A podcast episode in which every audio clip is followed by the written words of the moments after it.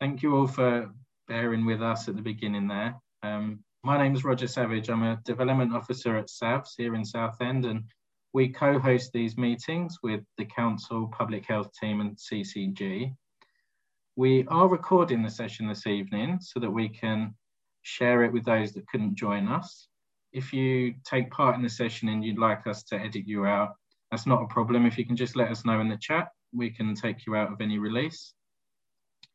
The excuse me, the structure of the session today will be that we hear an update from Krishna, who's the Director of Public Health here in Southend, and then we'll open up to some conversation and questions. And I can see that we've already got a list in the chat ready for Krishna there.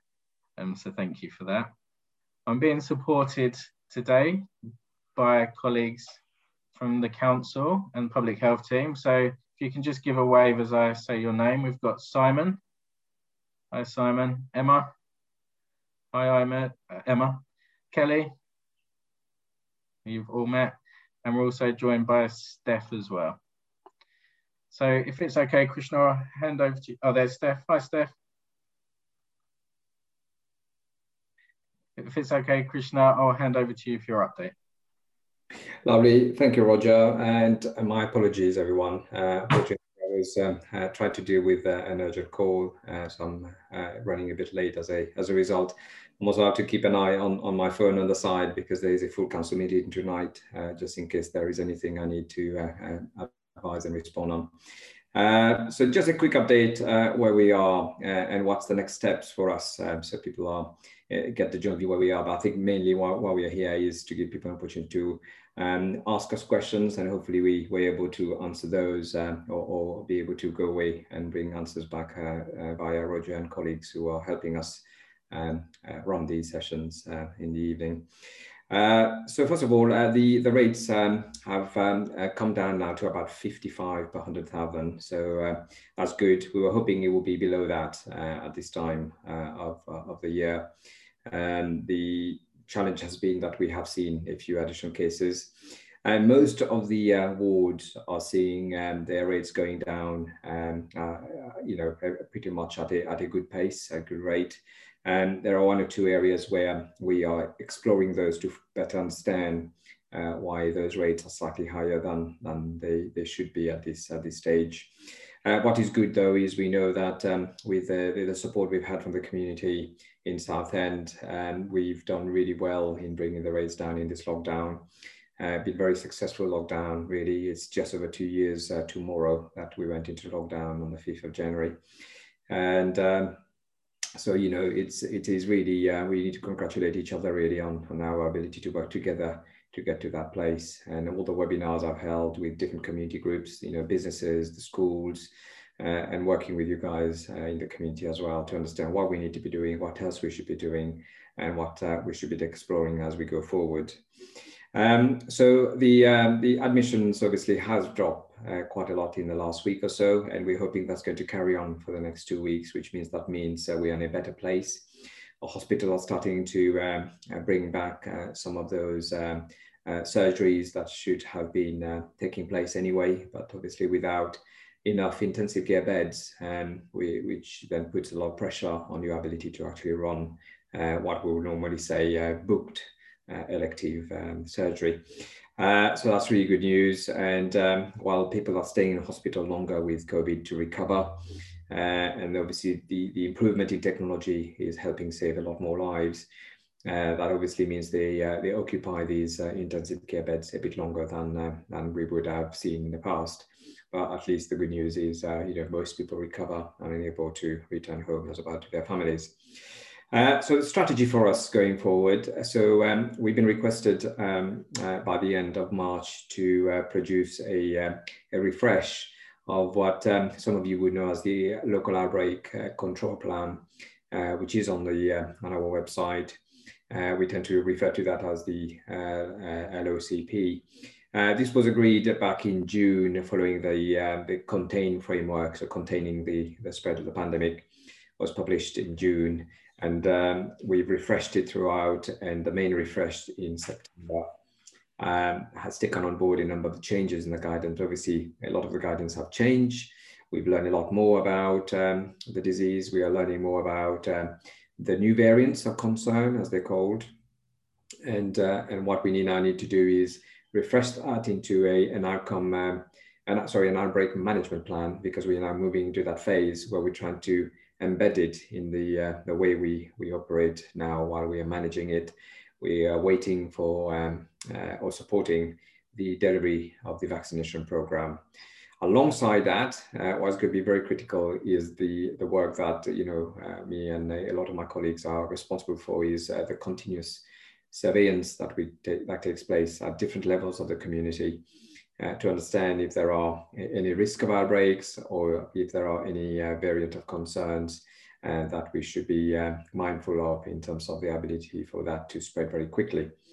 So we're learning from others where they've had some of those variants, what the actions have been. We've just had a regional meeting between the Directors of Public Health England and the National Test and Trace Assurance Team to discuss the approach. And next week at the Health Protection Board, we're going to agree the approach that we take in responding to any variants of concern if that should happen in Southend. So the good news for us is the vaccination program has been going very well. As at Tuesday, we had not a chance to look at the data today. We had achieved just over 37% of the eligible population being vaccinated, which is at par with the national position currently. There's going to be an increase in supply of vaccine after this week. So that's really good for us. That'd be good news, because we are hoping to run the larger vaccination centre at the Cliff Pavilion more on a 7-day basis, obviously with limitation on vaccine supply. We knew this was happening because of some issues with production during the early part of February. So that will help us accelerate the program. But nationally, over 21 million vaccines have already been undertaken, which is, really, really impressive if you think we only started in the second week, at the end of the second week of December. So the plan for us in terms of management now of the outbreak is to push for and encouraging more people to continue testing using the fast test, the lateral flow device, LFD testing. So we've continued to support the three sites we have. We've opened an additional site at Garons for the school's children to be tested. And we are supporting some of the schools where they've struggled to set up their own testing facilities. With support from St. John's Ambulance, we're able to deploy 4 mobile units in those schools from Monday to support with the testing. Obviously, with testing, testing is voluntary. Just, it's like vaccine. There's nothing. It's not a requirement. It's not an imposition. For us, it's a tool. It's the most effective tool to prevent the spread of the virus. And certainly, if we then pick up any positives, we're able to identify whether we need to check for those positives. For any new variants as well. So it's something that is important as part of my role as Director of Public Health to keep the surveillance going. So we are inviting all school-age children. So primary school children are not going to be tested in school. It's far difficult to do that. So what we're doing is we're using our own LFD facilities in the communities to encourage as many school-age children and their families to have a test, so that when we go back to school, if anybody is asymptomatic, they're carrying the virus without knowing, then we reduce the risk of that spreading further. Because the last thing we want is it fall into another potential risk of lockdown. We are just starting to come out of it with the announcement of the national roadmap and getting children back into school, because we need to make sure they are able to recover and get back into their education system in a much positive way and with minimal disruption. So the more we can do around the testing, the least disruption there will be further for the rest of the year. So as you know, the roadmap takes us to roughly about that was the end of June, by which time we'll have exited, hopefully, all the restrictions from lockdown. There'll be some measures that we feel in public health that we need to keep an eye on in terms of how effective they would be to prevent the virus hitting us when it starts getting cold. As virus tends to hit us in autumn and winter time. So, you know, we've been very good at adopting the hands, face and space, while we will be looking at easing some of those going forward. I think there is for everyone here an opportunity to think about, you know, how best you utilize those in the future to better prevent any potential risk of any new infection emerging from any new variants that may appear as we go forward. So this is a plea. Please encourage everyone you know, your family, your friends, your communities to try and support us with the testing as much as possible going forward. So I will pause there, and I'll be more than happy to take any questions with my colleagues around the table as well. So I'm trying to remember the names you mentioned now, but I've got loads of colleagues here who can answer questions that I may not know. Thank you, Roger. Brilliant. Thank you very much for that, Krishna. Lots of positives in there, and I think that's testament to all the work that you and your team have been doing. So thank you very much. You'll see that in the chat, as Krishna mentioned, we've got lots of colleagues on the call. They'll be putting useful information in there for you all as we go through, and then we'll make sure that we send an email out after this session to you all, so you've got a copy of that useful information. We'll move on to the questions now. And our first question, Krishna, is from Lindsay Hurd from South Essex Property Services, who asks, can you provide some advice for those concerned about the vaccine for young females and implications for fertility? Any information for reassurance would be beneficial. You're on mute, Krishna. Sorry, I should know this. You had to get me today, Roger, didn't you? You know, the famous line, isn't it? You're on mute. Is it going to be something we're going to remember from this? So one thing is, back in September, there were some queries raised around this, and there has been some further work done in terms of understanding why those were raised by some other scientists who were not part of the vaccine development program, and I think we received confirmation in November that from those scientists involved in the development of the 5 vaccines, because there are 6 vaccines, but there are 5 that are being used across the world currently, and that there is no risk at all to fertilization. There is no known perception that this is going to be something that will impact on fertilization whatsoever. And actually, we went further to say, for those people who sometimes will suffer from what we call anaphylactic shocks. So it's when you may react to a vaccine or any other medication in a severe way. They went on to confirm that there were very few people in those groups as well, in the testing areas that suggested the level is very minimal, and it is based on clinical advice as to what you do. But in regards to fertility, there is absolutely no reason to have any concern whatsoever. That's great. Thank you, Krishna. And I can see you nodding there, Lindsay, so I hope that was useful. Yeah. Hello. Thanks, Krishna, for that. That's really helpful. If there's any links to any sort of literature that you could put in the chat, that'd be really beneficial, please, Roger.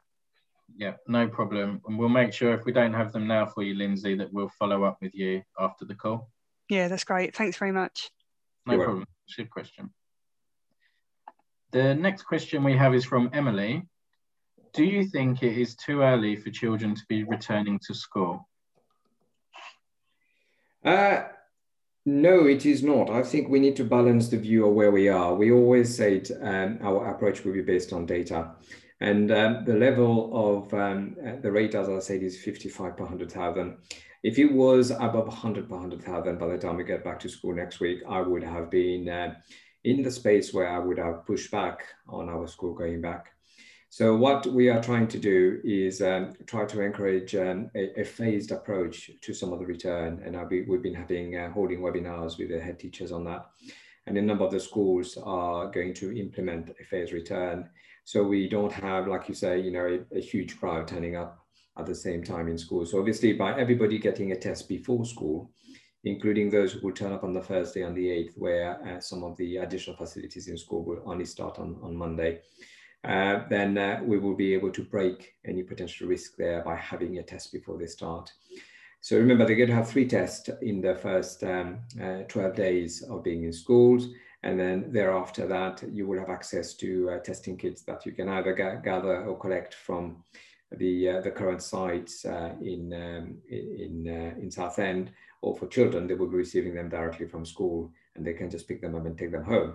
So the view is until we finish vaccinating everyone twice, which, as you know, the plan is to try and do this by no later the end of August, then what we would like to do is ensure that we carry on testing as long as possible. So that view is currently being held that at least until the end of June, we will be testing at her, enabling testing at home at least twice a week, so we can stop any risk of high rising rates in any other area. So if you are aware, there are 1 or 2 regions currently where rates are still high, and some areas they are going up. This is indicative already in some of the information we received this week, that there are a lot of communities that are already starting to mix, because they follow the roadmap. The announcement of the roadmap means, oh, well, you know, lockdown is coming off now. But that is not something we should take easy. It is a phased approach to us returning back to the whatever normal is. You know, I've accepted normal is a new normal.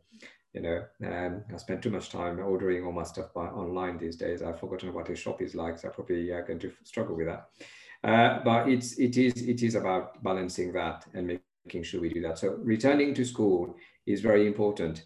You know, we've got 3 elements of public health practice that we need to be looking at. My main role in this pandemic was to advise and support around health protection. My subsequent role now would be advising on the return, safe return of education, and the economic recovery that is required. Because without all this, you know, it will have a huge impact on everyone in the community. So we need to do those safely. So this is why we are very supportive of the roadmap, because we feel that the government have listened to the public health argument and the advice we've provided in the past. Thank you, Krishna, and for your question, Emily.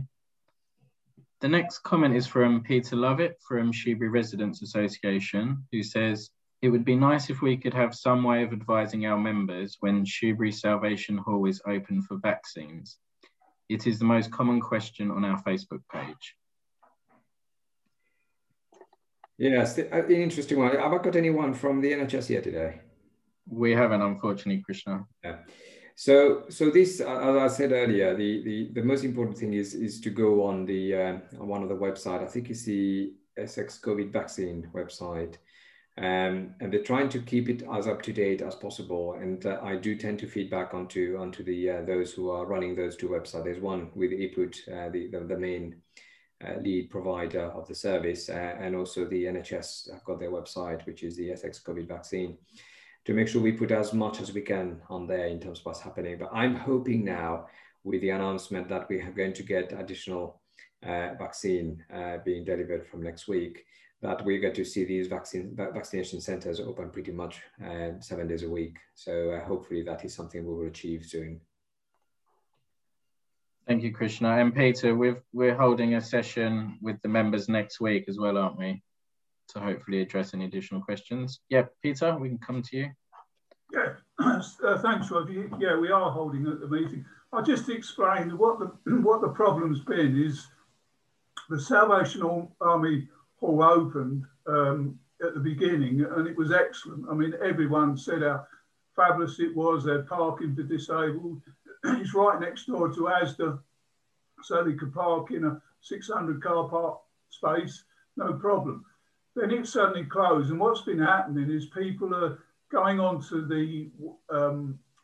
the sites that Simon's given us, and then booking, say, at the Cliffs because it's the only one open, and then finding out Salvation Army is then open, and then changing their booking to Salvation Army, but then being unable to cancel at the Cliffs, and it's just causing so much confusion. And what I'm worried about more than anything is that people are not turning up at the Cliffs when they've got injections ready for people there. And then it's obviously either going to be wasted or given to other people.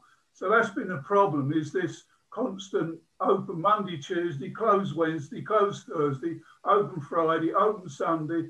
It's just been a mixture of just opening and closing all the time. So, but we can put it on Facebook. If we know it's closing, we can say to people, it's not going to be open, don't go there. But we can't do that. At the moment, I've stayed out of it because we've got nurses at the Salvation Army giving advice. We've got people who are going there giving advice, and it's getting just so confusing. That's the whole point of it. But anyway, thanks, Roger. I know we've got another meeting next week. Yeah, Peter, thank you for that, Peter. So, Peter, one other thing I should say is, as you know, there are two, as I said this before, there are two booking systems currently. One is managed through the GPs locally, and one through the central office, which is what we call the SWIFT system. So what has been decided now is going forward, since I think it was the beginning of last week, they're going to change the system. So only you can only book through one system or the other. So what's been decided is what GPs group will be inviting and what the national team will be inviting. So the national team will invite people to either go to the hospital centre or mainly to the Cliffs centre. And the other groups will be only be invited by the GP, so that there is no confusion that you're not being asked to book on another system to do that. So I think we need to make that clear. And I think what we need to do as well is get some of my colleagues to find a way to communicate to groups like yourselves, so we can keep you up to date on the best way that you can advise people as well.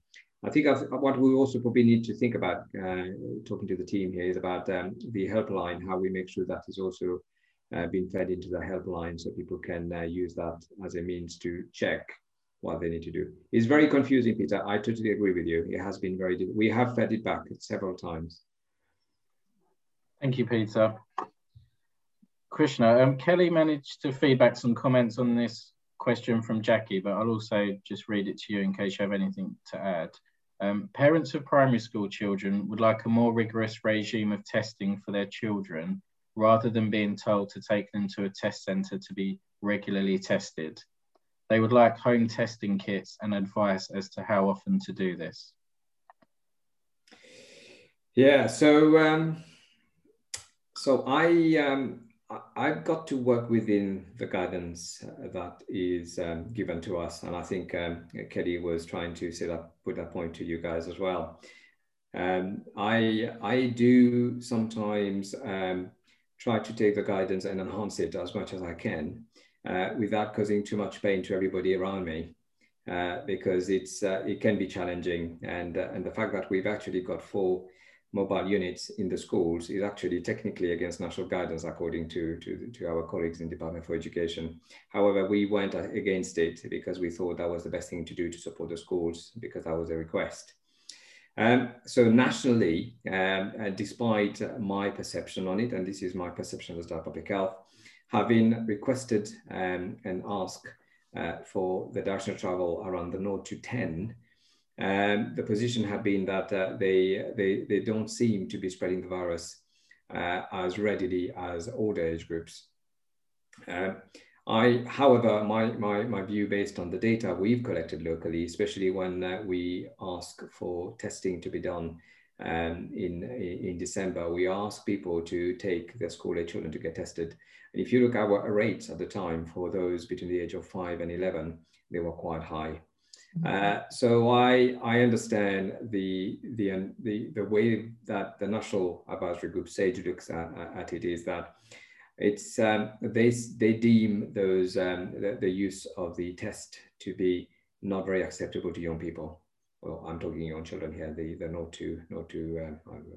to 10, but that's the group it is. But it's more like the 4 to 11. So. So they are not advising that we test people systematically, but we've made a decision in Southend that we have opened 3 LFT sites, and we would like to encourage parents who want to test their children to go and do that. And you know, we are the only site, only place in the country that has got LFT site that you can walk into, you don't have to book to go to. Mm-hmm. So I couldn't have made it more easier. It is against the national guidance to have open access clinics. The only risk to that is obviously we can have too many people turning up and all that. We've managed it over a week back in the second week of January, and second and third week of January. We didn't have an issue with managing that. We've put in some additional marshal to support it, We haven't had any issues, so I don't see any reason why I should move to a booking system. So that's the best I can do at this stage. And if it does change, then anything that gives me an opportunity to do something better, I will do it. But I've got to be mindful, while I've got a lot of authority under the pandemic to implement what is required for my community, I've got to be careful not to cause confusion by going too far outside the guidance, because it would cause confusion outside my boundaries. So I've got to balance those views as well. That's great. Thank you, Krishna, and for your question, Jackie. The next question is from Brian in relation to medium and long-term effects of the vaccinations. He asks, I understand that there is a reporting agency called LHRA. Are these reports of after effects made public? Local Resilience Health Forum, is that what you're referring to? Brian, are you able to ask your question or clarify for us?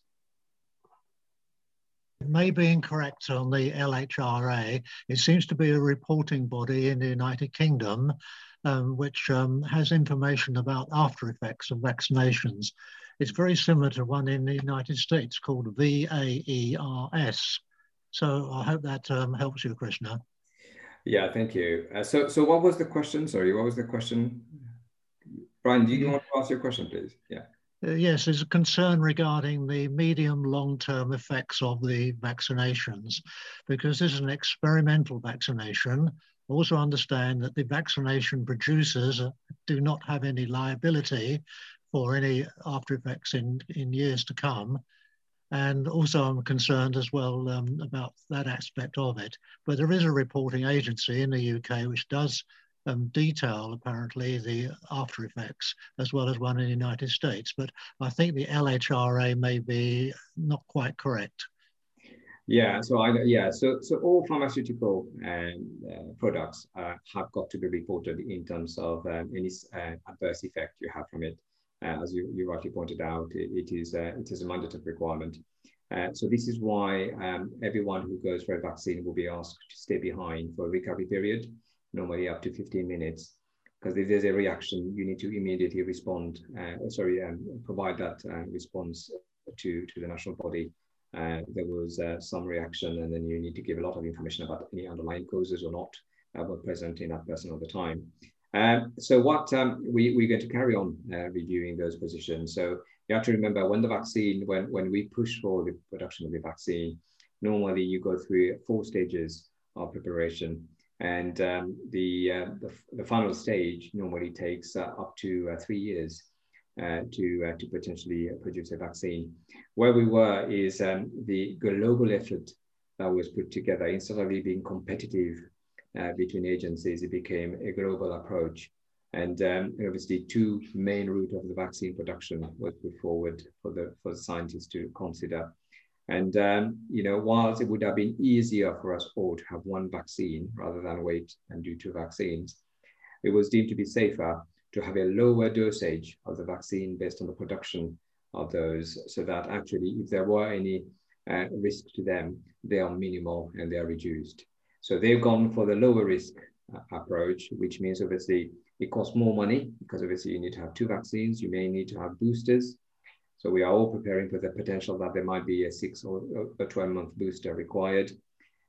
So it doesn't really make it any easier for us, because then we have to have those if we want to remain free and have the right level of immune response to it. Now, there is, at this stage, it's going to be almost impossible since the vaccine has been in place. We know the first vaccine that was released back in early October was the Sputnik vaccine. The Russian-made vaccine was the first one to be used. It will probably take 1 to 2 years to fully understand the impact of that. So if you go with the view that you're going to let the challenge that we were facing with the ill health and the mortality with this virus to carry on and wait another 2 or 3 years before you implement an action, it's best to go with the best approach. And the best approach was to go for a low dosage, use an approach where you may need to use it several times, while you also continue to explore and learn from and study, I should say, the impact of the vaccine over a period of time. Like any other vaccines, we know we've been successful in understanding the technology of previous vaccines, and they have been based on that. And we know there is no other vaccine that causes any long-term effect on our community. So we are hoping that would be the case as well. But you know, there is also a bit of unknown, and we're going to have to wait and see how that transpires at the end. I'm just being honest with you about how it is. Thank you, Krishna. And there is a follow-on question from Brian, who says, it appears that the Pfizer vaccine is more suitable for older people than the AstraZeneca one, re safety and after effects. Is there any proof of this? No, I don't think there's any proof. I mean, surprisingly enough, some European countries have made a choice not to give this Pfizer vaccine to those over 65. Actually, the WHO have stepped in to say there is no evidence for that. And the fact that we didn't trial it on older people is because there was fewer people who would have volunteered in that group that did not have underlying health conditions that we would have been able to trial the vaccine on. But on the basis of how they did the trial, there was no risk for that. And you've already seen some of the study coming out of Scotland, clearly indicating there's been no negative impact on those who've been vaccinated. And in addition to that, up to 82% reduction in hospital admission and in health has resulted as a result of the first vaccine, not even the second dose of the vaccine. So that to me is indicative that we are in a very, very good place in terms of the vaccination program. Brilliant, thank you, Krishna, and for your questions, Brian. The next question is from Megan, who asks, given that parent and child groups may be able to return from April the 12th using indoor venues, what is your opinion on these types of groups returning to face-to-face delivery? I think I would say we're going to have to keep using our approach as much as possible. You know, the hands, face, and space. If we keep to this while everybody is waiting to get their second vaccine, we will reduce any risk of cross-contamination or transmission in those areas. I think, you know, we got to balance out the well-being of the community. We can't keep living in restrictions. You know, we are a group of animal in the animal kingdom who need to live in groups and need to have interactions. So we need to do everything we are doing as safely as possible. And the vaccine is starting to help us open that. I call it opening the window for the time being. And we will be seeing the door opening when we see more people in the higher risk groups having had their second dose, which is really going to be around the end of May. So that's why we're saying the roadmap taking us to the end of June is going to be ideal in enabling a very smooth but staged transition out of lockdown while people start interacting more positively. I suspect, my personal view is I'm probably going to end up retaining some of those values in terms of what I'll learn around social distancing. You know, I'll probably have a very small group of people who I'll be happy with mixing because I will know them well enough. I'll be seeing them more regularly. But I had this conversation with my brothers and sisters, and one lives in Surrey and the other one lives in London. And because we don't really see each other a lot, we used to see, until all this started, we used to see each other once every 3 or 4 months. We have said it's going to be much more difficult for us to do that. And so even when we met in September, nobody was kissing or hugging, or we were still just fist bumping. And we've just accepted that's the way it's going to be. You know, and I've taken it as I accept there's a new way of living for myself. And I think this is going to be difficult for everybody to find what is going to work for them. Yeah. But you've got to do it safely, and you've got to choose what is going to be best for you. Thank you, Krishna. We do have quite a few questions left, Krishna. So as much as I don't want us to rush through them, we may need to just pick up the pace a little bit, if that's okay. Yeah, I'm late, so I'm happy to be detained. Okay, we'll order the pizzas in if someone can give Domino's a call. The next question is from Brian. Is it necessary or advisory to have a COVID test prior to vaccination? Well, if you feel the need to do so, why would you want to do that? So I'll give you an example where I would want to do it. If I've been out to those shops a few times, and I feel I may have been exposed one way or the other, then I would probably consider thinking, well, I'm going to the vaccination centre, maybe I should just do a quick LFT test on that thing. So it is an individual decision as to why you feel the need for you to do that. But what I have invited people to do, certainly between now and the end of June, is try and do a test as regularly as you can. So currently I am doing one every fortnight, because to be honest with you, I don't even get out most of the time. But ideally, if we can do once every week, if you're out and about on a regular basis, then I would advise you to do that and carry on doing that, rather than thinking that there's a risk. Consider where you've been and whether you have to have a test and whether it will help you do that. Thank you, Krishna. The next comment is, I'm afraid I don't know your real name. I've got you down as Galaxy Tab. I had first jab a week ago today at Shoebury. Exceptionally well organised. The professionals and volunteers were excellent. One concern, however, was a care home worker escorting some vulnerable adults. She was not wearing her mask correctly, i.e. covering her mouth, only potentially putting all around at risk. Can anything be done about this? Well, I think it's everybody who is working with people who are vulnerable. We regularly write to all these care providers and make it quite clear that you must wear your protective equipment correctly, and rightly so it should be. And I think if you know where they were working, or you know any other information you know that you could share with us, they'll be happy to actually investigate that in the appropriate way, because we should not be, if you're working with people who are vulnerable, you should not be putting them at risk. Thank you, Krishna. And I'm sure one of the team will put in an email address into the chat, which is the best way to contact Krishna's team. So thank you for those comments. Next up is from Sally. A friend was asked by a nurse at the Cliffs yesterday to spread the word as very few people were there, but you can't log on until your year of birth is included. She was told not age restricted, but can't log on. What year is being able to book now? So I think the question is, which age groups are able to access the vaccinations? I believe we are doing, so this is, you're testing me now. I need to check whether we've already gone in the group below, because we were doing the 60 and 65. I know that it was announced last week that those, the 5-year age below that, 60 to 65, is the next one we are pushing through. So sorry, we're doing 65 to 69.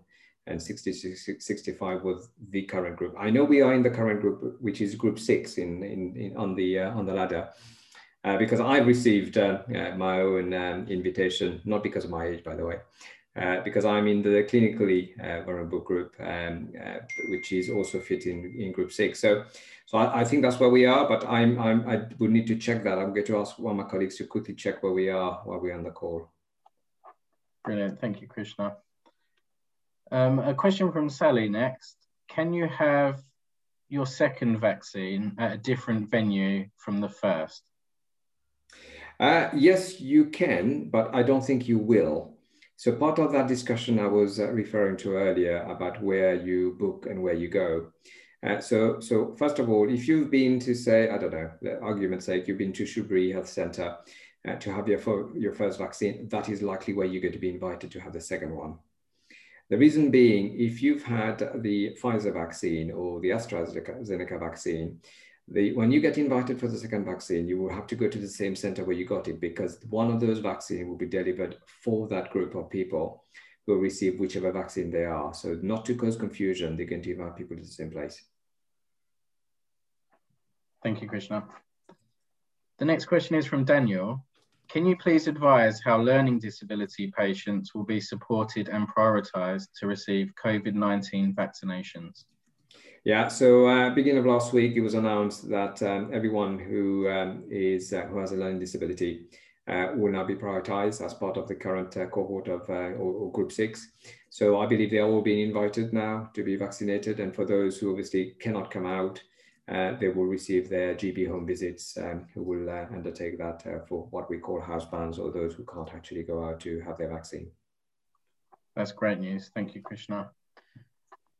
Sally asks, I know of vulnerable adults not yet called. Who should they contact to ensure they get the vaccination? So everybody who is vulnerable should have been contacted. But if you think you are in a vulnerable group and you haven't been invited, I would suggest you ring your GP. I think, you know, there was this moratorium until recently, you know, don't call your GPs. Very clearly, I think the decision is you've got to ring your GP, because if you've been missed because and you feel you're known to be vulnerable and you've been missed, you should talk to your GP. Thank you, Sally. I hope that helps. We've got some feedback from Galaxy Tab. I'm still experiencing lack of challenge by supermarket staff, including security guards, of those not wearing masks. I've complained to local management and various supermarket headquarters, but to no avail. What the supermarkets say publicly is very different on the ground, sadly. Mm. So Galaxy Tab, I hope you got a name. So it would be nice for you, we will make sure you get an email here. Can you please let us know which supermarket it is? Because they're all visited regularly by our COVID marshals. And if anyone is not actually following the guidelines that I put very clearly to them, I'll be happy to issue fines. So please let us know who they are. Absolutely. Sorry, I don't know if anyone can hear me. This is Galaxy Tab. I'm not very great with Zoom. Thank you. That is really, really pleasing. But I've got to say it's going to be quite a few of them, because Lidl's is the one that I've actually got a written reply from, and it's just rubbish. Really is. And I'm happy to share that at some point. Can you please send it to the email we'll give you, please? Can you, if you copy your letter or take a picture of it and send it to us? Yeah, sure. Even better. I need the evidence. Yeah, thank you. Brilliant. Thank you for that. We've got a lovely message from Julie in the chat, Krishna, which says, Krishna, you're doing a fantastic job. Thank you. Lovely, thank you, Julie. I need a coffee as well, Julie. There's lots of nods and smiling faces around the room, Krishna, with that. I think I'll be honest with you, we're all doing a good job together. And I was asked something to write for the blog at work this week, one of our local media person. And one thing I did say was, what I've discovered living here for 2 years is what I never knew about Southend is the passion that people have in working for the community. And seeing so many of you regularly turning up here, you know, I get sort of a bit of a palpitation thinking, you know, I've got so much to think about and so many people supporting the work we are doing together. It just feels like we are a big community working together. And I think I would like to very much not just thank you guys, but be able to put something forward when we are asked to do so in terms of how well our community have responded. And I know some of them do talk about it in the region, despite the challenges we faced. And you know, we are a very compact community, because there's about 190,000 people living in Southend, which is a very small area. And the fact that we are doing better than other areas similar to us, yeah, I think is testimony to everybody's dedication to help and support. I agree. Thank you, Krishna. I am aware that we are at 7 o'clock. So if anybody did need to leave, you're welcome to quietly sneak off. And then with your permission, Krishna, we'll just try and work through the rest of the questions. Is that okay? I'm happy, yes, please. Brilliant, thank you for that. Jackie asks, when do you anticipate our 40-plus-year-old parents can be vaccinated? So I think what we will probably see is, obviously, as you know, we are starting to approach the start of the second round of the vaccine. So like you guys, I am wholeheartedly hoping that the supply chain is going to increase from next week. Then hopefully by the end of April, we would have completed those over the age of 50. And then this will be highly dependent on how much the vaccine supply will be. Remember, we're talking about billions of vaccines here that have been produced for the world.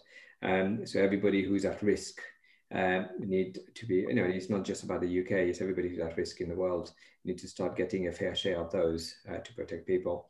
So I suspect what we will see is towards the start of May, if not earlier, because to be honest with you, I never thought we'll reach 21 million now. If anybody asked me this question in December, I would say, yeah, can't see it happening.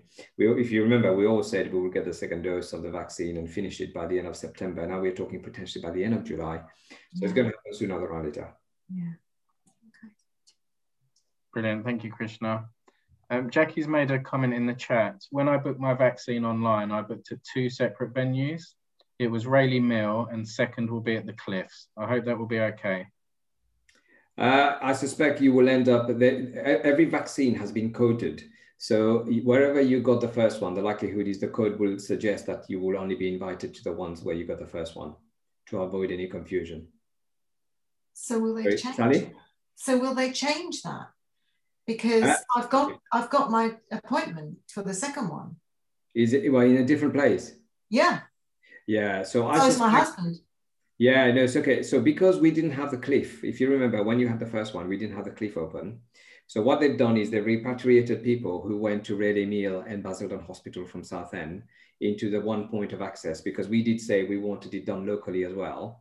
But you are going through the same system because Rayleigh Mill and the hospital belong to the NHS service, not to the GP service. All right. So it's okay to go to the Cliffs for the second one? Yeah. Yeah. Okay, great. Thank you. No problem. Thank you, Jackie. I can see that Simon's very kindly put the email address that we were talking about in the chat there. I'll make sure we share it with you after, but it's environmentalhealth@southend.gov.uk. Thank you, Simon. We also know that that Galaxy Tab's name is Michael. Hello, Michael. Hi, Michael. I prefer Galaxy Tab, maybe. It's a bit different. You can call me Galaxy Tab if you wish. Will do. Thanks. We've got a question from Daniel, which is, can learning disability patients have their COVID vaccination during their LD annual health check? Now, you speaking the language I would like to speak. Ideally, yes, that's the way I would have preferred it to be. But unfortunately, health checks is run at a different time. But you know, if you think it's going to be better to do that way, you might just want to have a conversation with the GP to see whether that could be linked in. Obviously, if it is somebody who've got a more severe learning disability, then they might be, you know, they might have their annual health checks already booked, then ideally do it that time. We're going to have to plan differently for the third vaccine when we get there. And these are the kind of things I would want to take into consideration. So you're thinking ahead of me now. Thank you, Krishna. And that's really useful thinking and ideas, Daniel. We'd welcome you to send any other ideas or feedback that you have. I can see that you've popped in the chat there. Very informative links in the chat. Thank you, Simon, Daniel says. So thank you for that. And that was actually our last question, Krishna, for this evening. If I can just thank you, everyone, for joining us before we hand over to Krishna to close. It's fantastic to see so much support by so many people in the community. And I really thank you for your time and everything you're doing to kind of support the efforts here in Southend. And I'd also like to thank Simon, Emma and Kelly for all of their support, and also Steph, who's joined us this evening. And I'll hand over to you, please, Krishna. Yeah, thank you. Thank you, everyone. You know, and a big thank you for Roger to organize this, and for today, and a special thank you for Kelly for breaking the bank and making the St. John's Ambulance happen for us in the school. It's a very long story. I won't bore you. It's the biggest battle I've had in the last 10 days. So thank you for putting the rabbit out of the hat, Kelly. Big thank you. I think, you know, the message I would leave you with is, I think we have to live with COVID. I've said that for the last few sessions we've had. I think it's important we consider our behaviors and our habits in going forward, and try and take others with you on that journey as well, as much as you can, because, you know, I know there are quite a few of you here who are regular attenders to these sessions. And so I look at you as, you know, our key messages in the community, in the same way that you, you know, provide me with the intelligence that I need in terms of how we need to operate, what is not working, what we need to improve. I think in return, it'll be great if I see you as a champions in the community. So as community champions, if you can get the message out, while we are all getting vaccinated, the use of testing will remain our main tool and weapon to try and defeat this vaccine, defeat this virus as quickly as we can. And like you, I'm waiting for when we can lift restrictions. It's been one of the hardest things I had to do as public health director to support the introduction of restrictions on people's lives. It's been successful for us. We now need to work together to get out of it, and hopefully never can get back into it again. Never say never. So a big thank you to everyone. And remember, hand, face and space is the motto we've got in and the motto we will leave with. Thank you.